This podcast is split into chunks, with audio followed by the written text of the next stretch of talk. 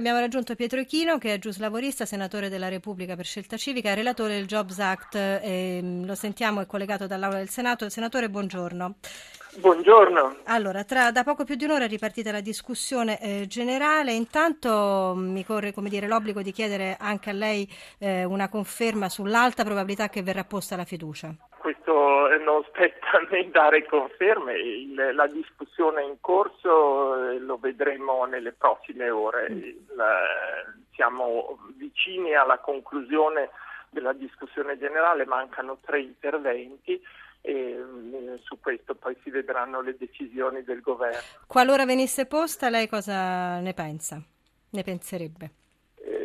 Se venisse posta verrebbe posta per un motivo essenzialmente tecnico, eh, cioè eh, un motivo eh, riferito al fatto che in Senato la, il governo si regge su di una maggioranza di pochissimi voti e eh, il, diciamo, anche una eh, assenza di due o tre eh, senatori può essere decisiva riguardo all'esito della votazione. Il voto di fiducia notoriamente è un voto molto più solenne, eh, con chiamata eh, nominale di ciascun senatore, in cui l'incidente dovuto all'errore nella digitazione del voto eh, viene annullato dall'appello nominale e quindi è una forma di sicurezza. Se il governo riterrà eh, di non correre il rischio di quella eh, possibile oscillazione del, dei due o tre voti in più o in meno,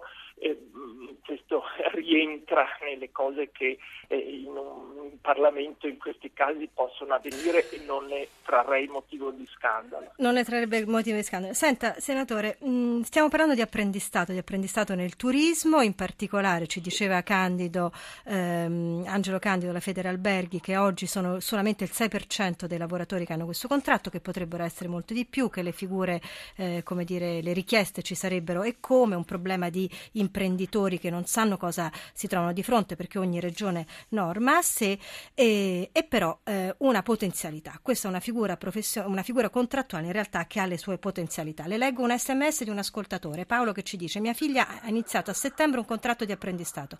Cosa cambierà per lei con il Jobs Act? Eh, con questa riforma di cui oggi eh, spero che si voti, dia il voto definitivo di approvazione, eh, il, sarà molto più facile per tutti i nuovi eh, entranti nel mercato del lavoro avere un contratto a tempo indeterminato.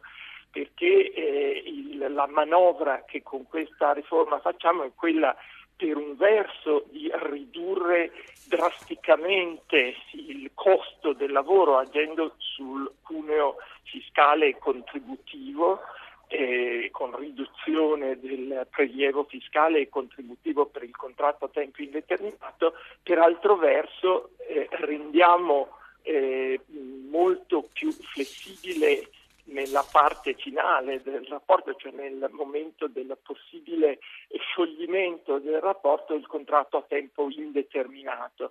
E, cioè in sostanza noi armonizziamo la disciplina italiana rispetto a quella di del, diciamo, degli altri maggiori paesi europei eh, dove il, lo scioglimento del rapporto è possibile ma il famoso contratto a tutele. Il famoso contratto a tutele crescente che dovrebbe in qualche modo assorbire tutti gli altri contratti, farà sparire anche il contratto di apprendistato, senatore Chino? No, assolutamente. No. Il, il contratto a tutele crescenti non è altro che il vecchio contratto a tempo indeterminato questa nuova disciplina dello scioglimento, cioè del licenziamento.